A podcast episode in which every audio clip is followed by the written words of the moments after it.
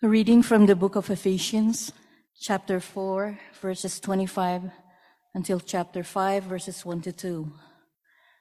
Therefore, having put away falsehood, let each one of you speak the truth with his neighbor, for we are members of one another. Be angry and do not sin. Do not let the sun go down on your anger, and give no opportunity to the devil. Let the thief no longer steal, but rather let him labor, doing honest work with his own hands so that he may have something to share with anyone in need. Let no corrupting talk come out of your mouths, but only such as is good for building up, as fits the occasion, that it may give grace to those who hear. And do not grieve the Holy Spirit of God, by whom you will, you were sealed for the day of redemption. Let all bitterness and wrath and anger and clamor and slander be put away from you, along with all malice. Be kind to one another, tender hearted, forgiving one another as Christ has forgiven you. Therefore, be imitators of God as beloved children, and walk in love as Christ loved us and gave himself up for us as a fragrant offering and sacrifice to God. This is the word of God. I had a teacher who used to say that when someone says, I didn't mean to say that, that what they're communicating is, I am sorry that I said what I meant. Now, that's not always fair because sometimes things come out the wrong way or we do say something that needs clarification. But I think most of us recognize that it's really hard to uh, restrain what we're thinking. Sometimes it comes out explicitly, but sometimes it comes out through tone. And our words matter. And if you value the opinion of someone and they say something encouraging, that has a very important effect on you. But if they say something cruel, it also has a deep effect. And, and therefore, it's not surprising that as uh, the Bible is trying to encourage us to have reformed lives, to be made new, that what we say is an important part of this new life we're invited to live. And so we've been in the book of Ephesians and we're slowly now walking through chapter four. We will pick back up to a usual pace in about a week or two once we step into chapter five. But, but chapter four presents this contrast with a way of life that's natural to all of us and a way of life that um, is alienated from God and broken apart and self destructive and harmful and discouraging. And we're called into life with Christ and there's a reforming where then things are made new and we're uh, given the spirit and made alive and therefore our lives are to be fruitful and productive and our future is hopeful. And so there are so many details that then we need to pay attention to that we've been talking about. Some of them the kinds of things that paul uh, talks about in ephesians 4 and today we're going to talk about our words. And so in verse 29, the contrast, let no corrupting talk come out of your mouths, is with, but only such as is good for building up. And so similar thinking, but here applied to our speech. There's an old way that we live that there's corruption present. So that includes the words that comes out of our mouth. But there's a new way where we could speak so that it builds up because that's what our lives are about now. We want to be committed to uh, doing good, to building up, and therefore our words need to be aligned with that. So, uh, we're going to be focusing today on that outcome, but of course, um, our words come, uh, they, they, they, materialize what we're thinking, what we're feeling. Uh, and therefore, when in the New Testament, often when it talks about the things that we say, it raises questions about what's going on inside of us. And so I want to talk about hearts today, and I want to talk about the hearts of people first. Secondly, the heart of God. And then third, the heart of God's people. So I'm beginning with the hearts of people. And beginning there because there are other places in the New Testament, for instance, uh, in Matthew and in Luke, Jesus says it's out of the overflow of the heart that the mouth speaks. Um, and so he talks about what do you treasure? What do you value? Well, that's That's creating an internal system that then gets expressed through our actions, but through our words. The book of James in chapter one talks about the, the impossibility for some to control their tongue, to tame their tongue. Um, and then later in James 3, uh, he, he raises the question how can people who claim to really be religious people praise God and with the same mouth curse their neighbor? And so, what's going on inside of us? And so, uh, because Jesus has such a thorough picture that he's not just coming to give some rules so that we could, on the outside, appear to have changed our lives or be good moral people, but there's meant to be a thorough transformation so that we have have, have new roots that produce a different kind of life uh, where it's genuine. Therefore, if we're going to talk about words, we need to talk about what's in our hearts. And so in verse 31, it's a reminder of the kinds of things that are in our hearts that's producing, uh, it, it's, there's corruption within us that then cor- corrupts our words, which means that our words have a corrupting impact. So verse 31, let all bitterness and wrath and anger and clamor and slander be put away from you, along with all malice. Now, slander there is the explicit expression of how uh, these things that we're experiencing are coming out. Um, but the roots of our words are in things like bitterness and malice. And therefore, uh, we need to be in tune with what's going on in our hearts. So, on the one hand, we need to be practicing restraint because we're still in process. Our hearts still have corrupt things happening. And so we have to be prepared to hold back the thing that we are tempted to say that we know we shouldn't. But we need to go deeper and then wonder, why do I want to say that? And how do I change that? Uh, and so two weeks ago, we looked at the verse, just a few verses up, be angry and do not sin. And anger is a sign that something's wrong. We don't always assume that it's something wrong in us because sometimes you're justified in being angry because something wrong has been done. But there's a caution once you're angry. Uh, what are you going to do? What kinds of things might you say? And anger energizes you to act sometimes before you can think through something or it clouds your judgment. And therefore, if anger is at work growing in you, one of the areas of caution is in what you say.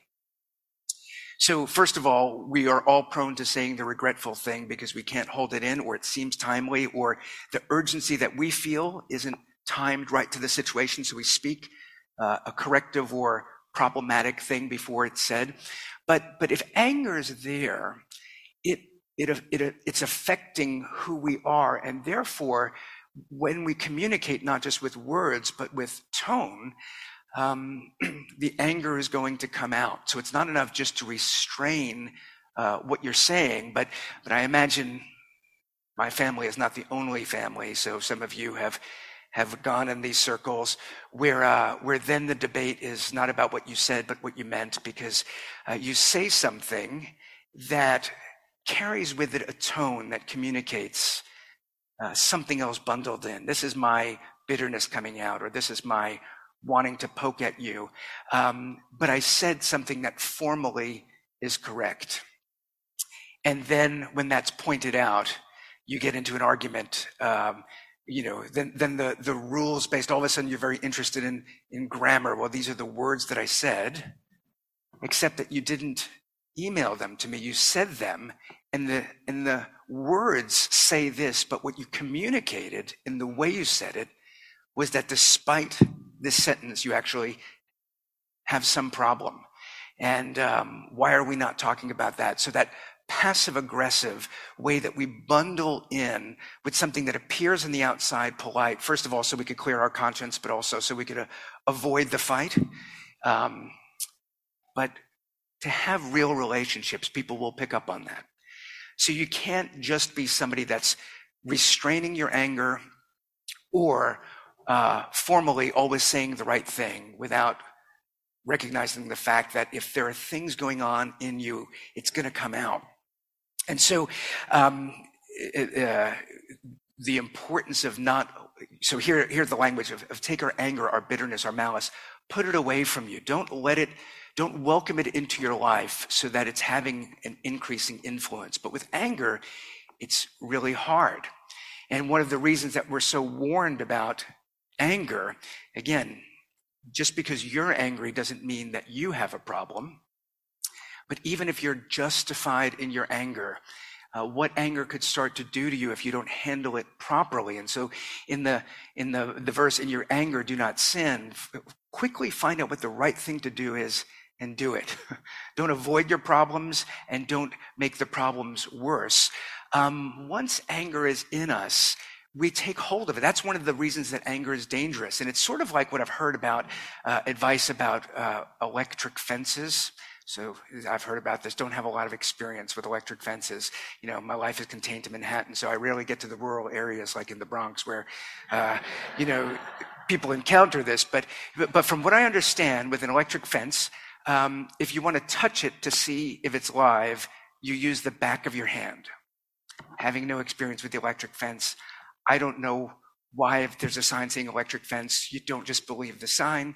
So there's a whole thing here that I don't understand. So I'm not even sure scientifically this is right. But apparently you touch the fence with the back of your hand because electric fences are painful. They shock you.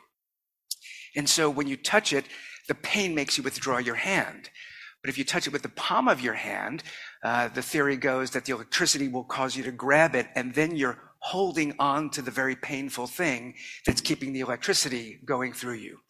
Um, the Bible sort of seems to say anger needs to be approached in a similar way. Look, anger is going to be part of your life. It's going to be there, but be careful how you handle it because once you grasp it, it can be really hard to let go of. And then it starts to produce in your life bitterness, a, a, form of anger that grows beyond what's appropriate, grows beyond what you could contain. And therefore, it is really hard to restrain what you say when your inside is is uh, growing in such a same way uh, or growing out of proportion with with our anger. And so uh, the, here we're saying uh, paul is saying you know be careful with your words. Don't slander.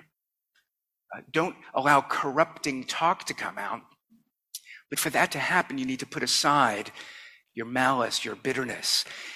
Um, I don't know how many of you have seen the, the TV show from a long time ago, I Love Lucy. They played the reruns when I was growing up, so, so I grew up with it. But uh, it's a show from the 1950s, 1960s. One of the most famous episodes is when Lucy, Lucy and Ethel get a job at a chocolate factory, uh, and they have this very cruel supervisor who is um, holding them to, to a high standard. And so at what point their job is to sit in front of a conveyor belt and pick up chocolates and wrap them.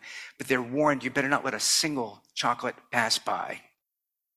And the conveyor belt gets increasingly quicker, uh, and so they can't keep up, and so they're pulling the chocolates aside, but afraid that the manager is going to come out and see this pile of chocolates that's unwrapped, and so they start stuffing them in their mouths and in the front of their shirts, and they stuff their hats, and so this manager comes out, and there they are. Uh, overflowing with chocolate from their clothes and their mouths they can't speak uh, and it's this absurd thing that they, they simply couldn't keep up with the demand and, and if your only strategy is to restrain uh, your terrible thoughts, you're going to find yourself in that kind of situation because the world has corrupting influence. Things will happen against you, and uh, we have corruption within us. And so, as we're mistreated, as we are subject to harsh words, as we simply read the media, talk about a place filled with corrupting talk, we're all being affected by that. That, that that's, that's forming our souls in, in corrupt ways that we can't simply have restraint be the only strategy, although restraint is certainly a valuable strategy. So, um, what do we do with the reality that we have hearts that think things and desire to say things that our consciences know we shouldn't say either because they're wrong or because we don't like the impact? And self control is one of the fruits of the Spirit. So we don't want to say that self-control is not good, but, but the fruits of the Spirit, in other words, when the Holy Spirit is working in us, it's doing a number of things in us that work together, making us more virtuous. And therefore, self control becomes part of who we are. So we should be practicing that. So if you have a thought that's problematic, exercise the self control to not say it. That's good. That's the appropriate thing to do. Oh, but in order to grow, we need to recognize uh, that deeper work needs to happen.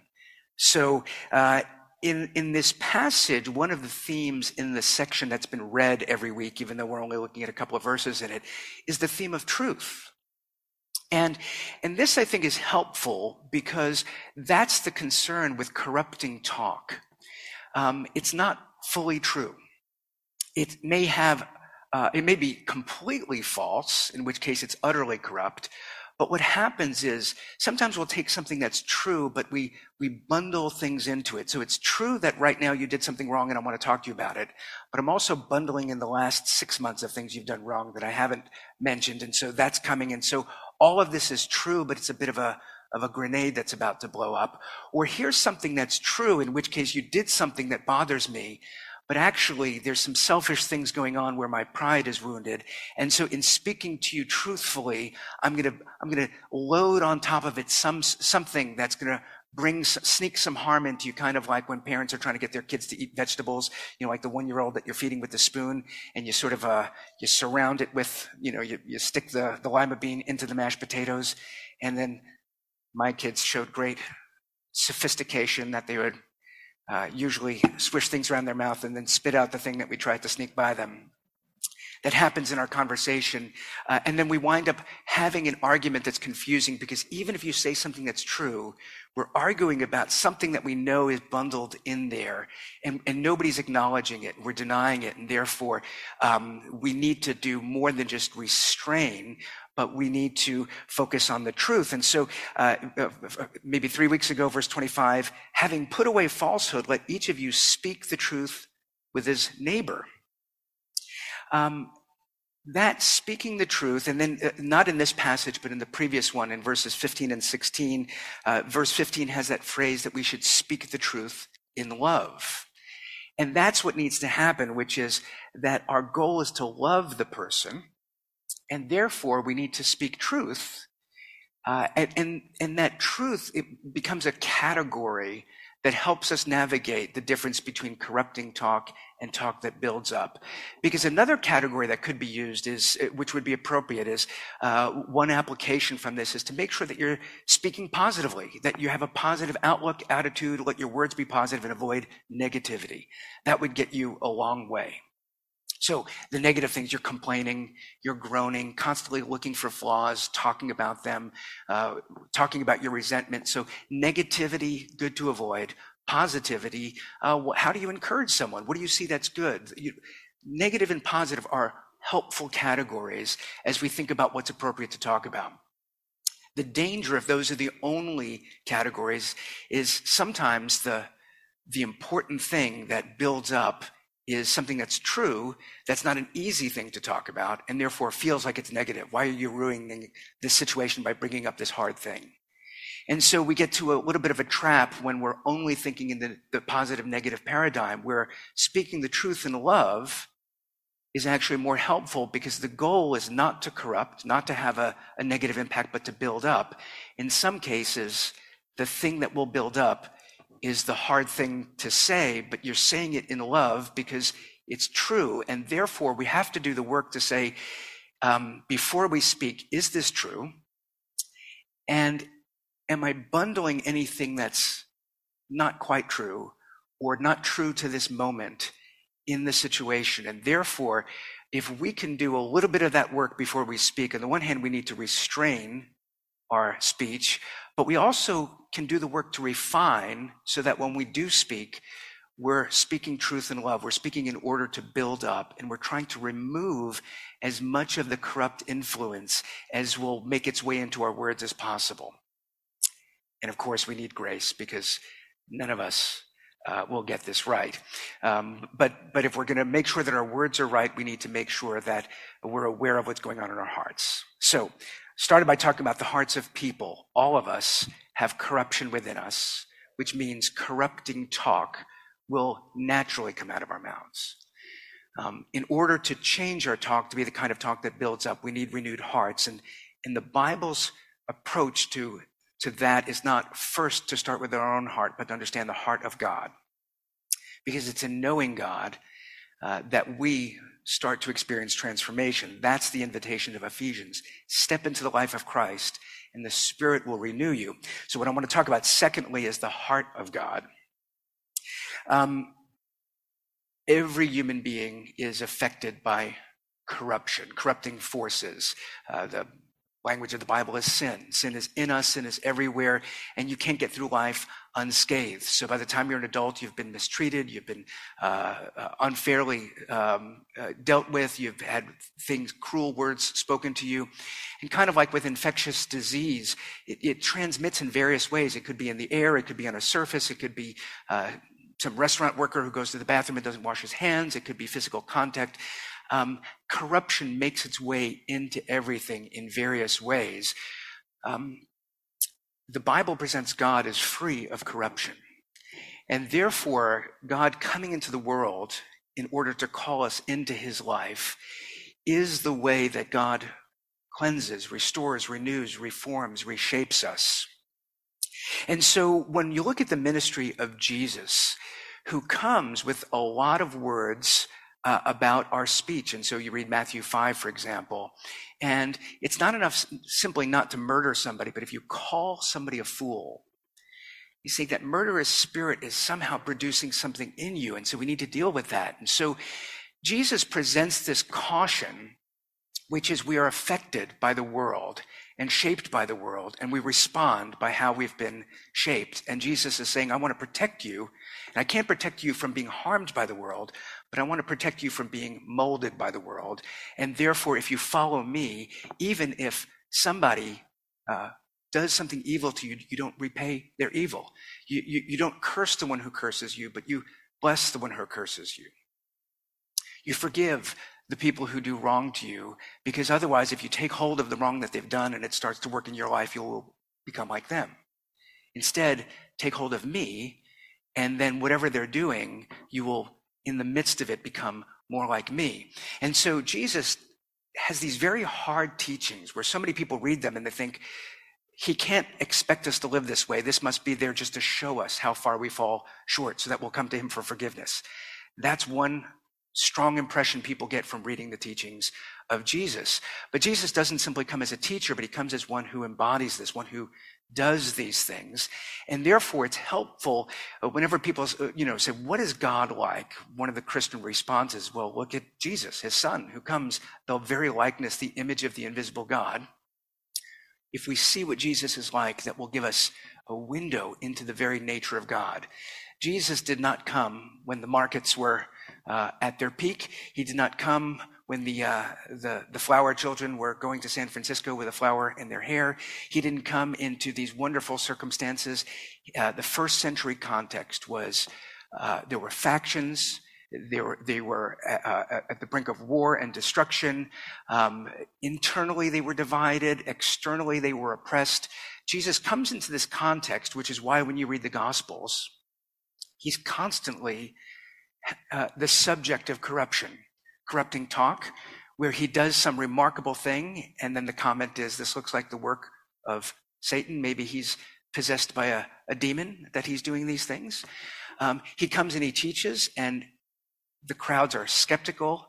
Uh, the so called experts are criticizing him. They're coming to test him and trying to trap him.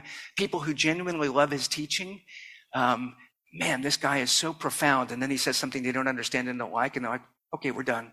They just walk away. So here's Jesus who comes in the midst of hostility. And it's always a good exercise to read through the Gospels and say, well, what did Jesus do? What did he say in the midst of these things? And the, the scriptures given to us record the things that he said in those contexts. And in some cases, it's restraint. So Peter describing Jesus going to the cross like a sheep to the slaughter. Um, while he was reviled, he didn't revile back. So, so he, it's not that you never defend yourself. It's not that you don't speak truth in hostile situations. There were a number of things going on there. But, but when Jesus was crucified, he didn't come with threats. He didn't repay evil for evil. But then you pay attention to the things he did say, and especially uh, as the Gospels near their end and he's being crucified, he doesn't say much.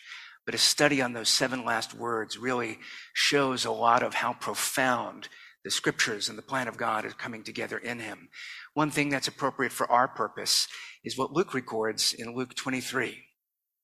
There's Jesus not giving a defense to those who are slandering him. He's being falsely confused, uh, falsely accused in a trial, and he doesn't use his words in that moment to say anything about himself.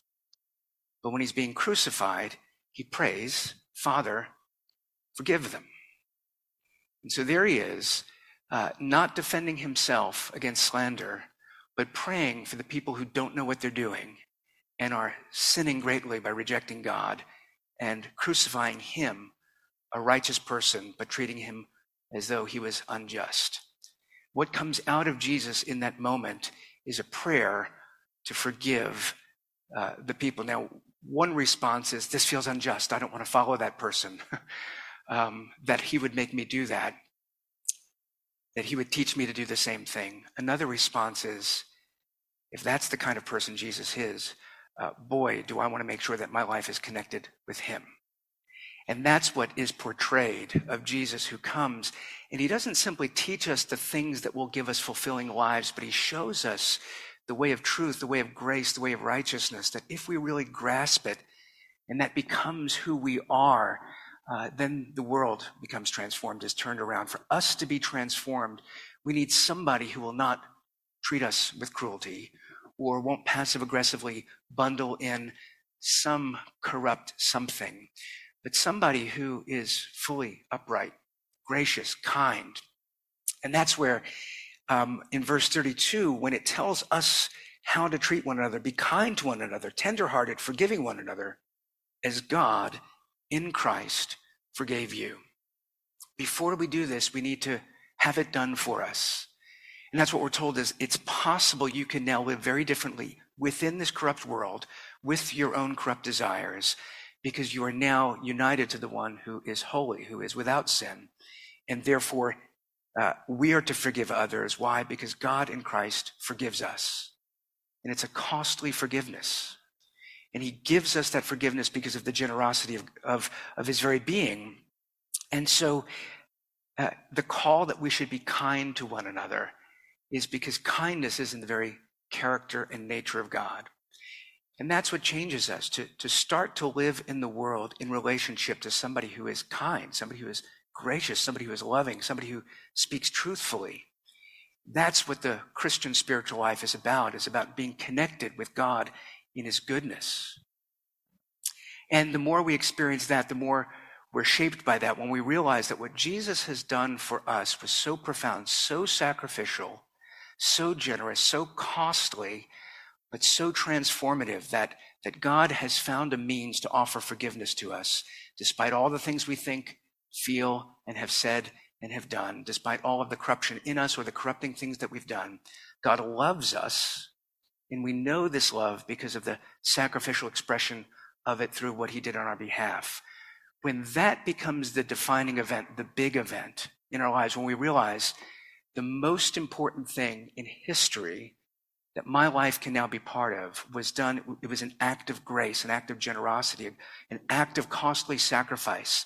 When your life is being redefined by that, then uh, the great thing God has done for you has more influence in your life than what anyone else has done to you.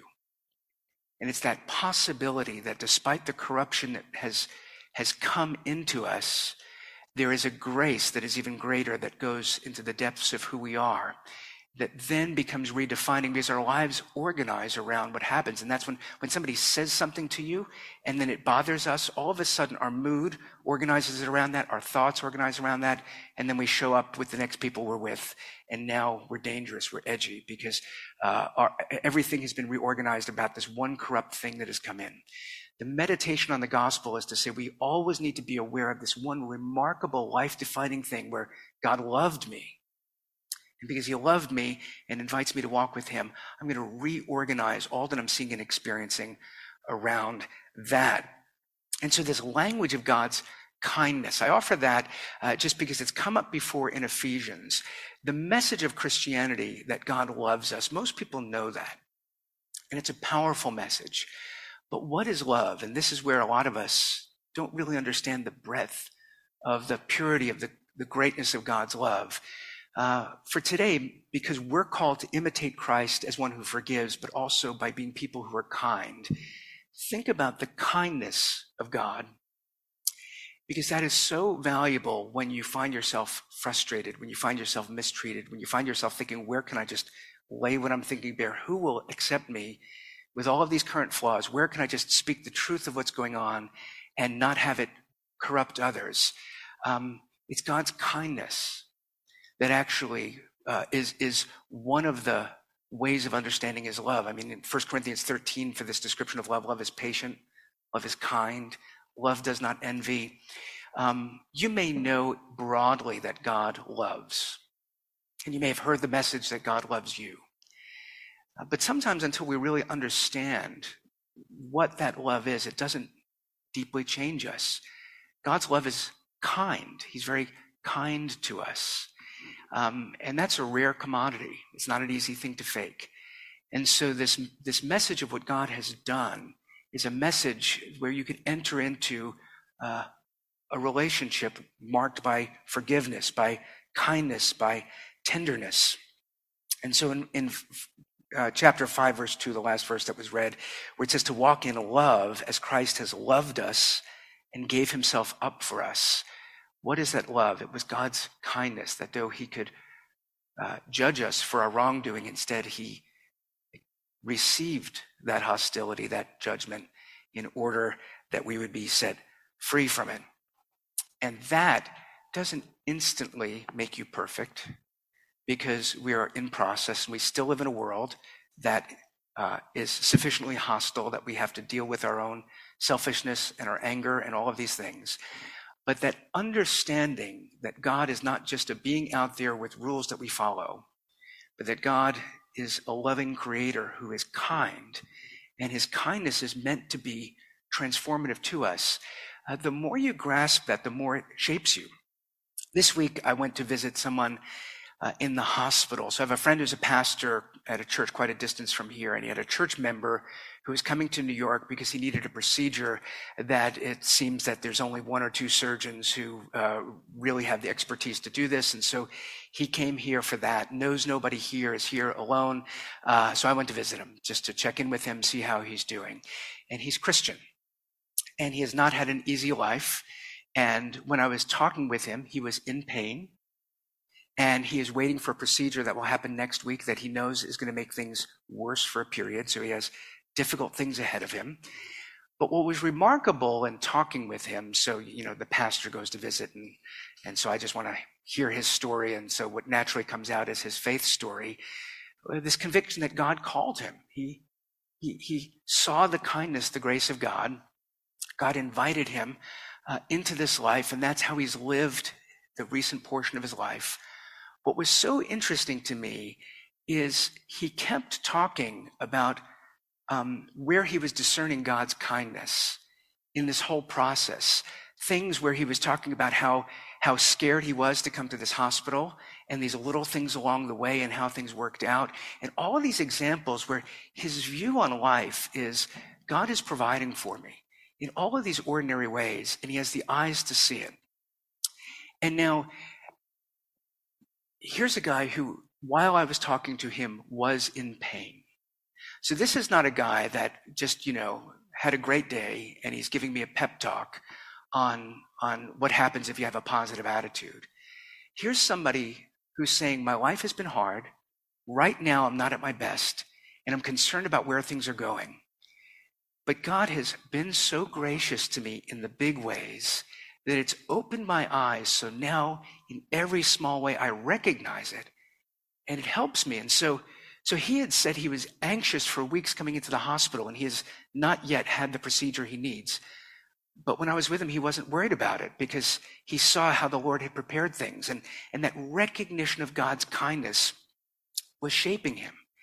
And it's easy to get cynical to, to think that that sounds naive, but the alternative, like we're, we're a New York church, New York is filled with people whose lives are largely going well. Their finances are going well. Their careers are going well. Uh, they're, they're achieving all of the things they set out to. And one little thing goes wrong and it infuriates them. And it's almost, and when I say them, I'm talking about us. It's almost like life isn't worth living if these things go wrong. And, um, and is that, is that a more honest, is that a more true way of seeing things? That sounds like an utterly corrupt way of experiencing the world because that person says, How can somebody who suffered like this guy in the hospital believe in that kind of God? And the guy in the hospital doesn't have an answer for why he's suffering. He knows that suffering is real. And yet he's utterly convinced that God is kind and that he's going to be okay. My interactions with him, this guy, I left encouraged because there was something in what he believed that last week I'm preparing the sermon about watching your words, and so I'm in tune with my heart. Last week was a perfectly fine week for me. Not a lot went wrong. I had major moments of self pitying, um, grumbling. I don't know. Don't talk to my wife or son after service about what my tone was like. Um, it's remarkable, these little things, how they affect you. And it changes how you see. Um, and then here's a guy that was just grateful for the Lord's provision. And that t- our talk was building up talk. He was bearing witness to the Lord's kindness. And, uh, and it helped me to get some perspective on my own sort of relatively uh, pathetic uh, mood that I was in. Um, this is not a quick fix. It's, it's, it's about knowing the heart of God so that we can create a culture so that rather than corrupting being what's coming out and how we're impacting one another, that the kindness of God, the forgiveness, the, the reality that we can live a better way, once we know the heart of God, that changes our hearts. So the third and last thing uh, I'll talk about is just how our hearts are changed when we know the heart of God. And so you'll need to deal with your current imperfections. You'll need to deal with the fact that the world's pressures will bring out the worst in you. But what we keep needing to go back to is God in that, that in those moments, we need to know that there is goodness, there is kindness, there's somebody who cares, there's somebody who will receive me, somebody who will help me. And that devotional life, that, that spiritual life, that as it grows, um, the picture in Ephesians where it says that we are to put aside our anger, our clamor, um, don't allow these things to, to take up space in your life. So, verse 30 do not grieve the Holy Spirit of God, by whom you were sealed for the day of redemption. That language of seal is a mark. Um, the presence of the Spirit of God in you is meant to, to bear fruit. Um, God's work in you is, is meant to, to bring real change. And it's not an instant thing where you become perfect, but you're, you're moving from who you were to who you are becoming. And so Paul is saying, so take the slander and, and don't allow it to be part of your life, the malice, the bitterness. Just don't give it room in your life, but be filled with the Spirit. And so uh, to grieve the Spirit is because God loves us. And because He loves us, He doesn't want us to be consumed by falsehood, to allow us to stew in the bitterness that's destroying us and those around us. The Spirit is there to sanctify us, to help us to deal with our problems in honest and truthful ways, but also uh, to, to be people that are hopeful. Um, some years ago, I was borrowing my aunt's car, and um, the, the gas tank was low and I stopped to fill it up with gas. And then as I was driving, the car started to act a little bit strange and I thought I was in the wrong gear. And then eventually it just stalled and stopped going. I had to call a tow truck. It was quite an ordeal. This was late at night. Um, I didn't think cars took diesel. I thought that was for trucks. I thought, you know, car needs gas. There's gasoline, petrol, which goes in cars. Diesel takes trucks. This was a French car that uh, a Renault that took diesel, uh, you don't put, you don't mix petrol and diesel in the same tank. The car is not going to work. That seems to be what James is saying about um, springs of fresh water and salt water. You're, you're blessing God with your lips, but you're cursing people. Uh, this is not meant to coexist. And so Paul, Paul, who's writing Ephesians, is saying, now you have the Holy Spirit in you. Drink deeply of that. Be filled with the Spirit. And don't, don't keep anything, don't hold on to anything in your life that would bring grief to the spirit that wants to build you up, that wants you to have joy and goodness, that wants you to be somebody that builds up others. And so rather than grieving the spirit, be filled with the spirit and empty yourself of these things that you know are only dragging you down. And so, uh, verse 32, um, because of what Christ has done for us, we should be kind to one another, tenderhearted, and forgiving. And so, as we apply this to our speech, uh, in verse 29, where it says, uh, you, you should speak only such as is good for building up, as fits the occasion, that it may give grace to those who hear. So um, this week, you're you're going to be tested on this. Uh, you're going to find yourself in situations where you know the thing that you feel like saying is not the appropriate thing to say. And so there's going to be a lot of opportunities uh, just to have a self awareness. So, so there's the positivity, negativity thing. Try to be positive, try not to be negative. There's the speak the truth in love, make sure that you're truthful. Um, but here's something that I think is part of the, the broader outlook, the orientation that we're meant to have, which is in Ephesians, it's saying there's a self centered way that's natural to us where we go into the world to take what we can get, to seize what we want, and that's part of our corruption. God has given us what we most fundamentally need, and so we should take hold of that with thanksgiving and share it. So last week, let the thief no longer steal, but let him labor doing honest work with his hands so that he would have something to share. The thief wants to take something tangible, but instead we should work so that we have something tangible to share. It's a similar paradigm shift. We want to take things from people. We want to take their happiness from them because we're bitter and we don't want to be bitter alone. And so we're takers. And what can I take? And sometimes you want to take the positive things from somebody. You want to absorb all the encouragement, leaving them completely exhausted um, by constantly needing to care for you. Uh, there's a different way of living to say, you know what? Yes, I'm a person that has needs, but, but God is gracious and what he has given me in Christ is enough that let me receive of this Holy Spirit and be strong in the spirit so that I have something to share. And so, one of the things you'll see, what makes our language corrupt is uh, just a framework. Am I about to say something that's going to take something away? that's going to take something away from somebody's reputation? That's going to take something away from this moment. I'm going to distract from it. That's going to take away a good thing that's happening and I'm going to ruin it just because I'm in a bad mood. So, so that, that, that sense in which uh, the corrupt way is to be somebody who takes, but the new way is to be somebody who gives with your speech. Um, and again, this won't apply to every single situation, but as a heuristic, sort of a rule of thumb, as you go into the world this week, um, watch your heart and say, Am I wanting to say this because I'm trying to take something, maybe a little bit more than I'm entitled to, more than belongs to me, something that would be corrupting? Or actually, is there an opportunity to give something? Can I say something encouraging because it's true, not because it's flattery? Can I say something that's true that will help the situation advance, even if it's kind of a challenging thing, but, but it's true and therefore it will be for the building up. And so, so the, the corrupt nature tears everything down. We're told, step away from that. Have nothing to do with it. You're going to get pulled into it and destroyed. You're invited into the life of God and God will fill you with his spirit and live with the joy of that spirit. And so this week you will have opportunity to say things. Be intentional to say things that build others up. Uh, and if we as a community could be a group of people that are not marked by slander and talking about each other, and yet are also honest about hard things, and therefore truly encouraging, we're going to find that uh, the sermon series called Joined Together, Growing Together, we will maintain that unity. And if we're filled with the Spirit, have the heart of God, um, and verbalizing that, we will be a growing people, growing with, with depth, with character, being formed in the likeness of Christ. Let me pray for us. Our Father, um, we know that we are in process. Some of us have not yet begun, and we, we need to see the truth of your kindness. And so Open our eyes by your Spirit to see that this is real, genuine, true, hopeful.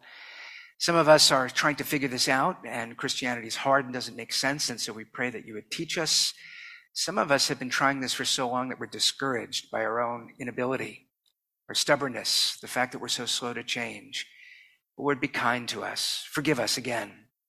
Uh, be gracious so that we really would experience the fullness of this life that is in Christ, that we would not grieve the Spirit, but that we would rejoice full of the Spirit, and that what would come out of us would bring glory to you, would build up those around us, and help us to gain wisdom and discipline, so that through self control we would hold back um, the things that would harm others, and that we would let go of the things that are in us that are producing uh, these harmful thoughts and feelings.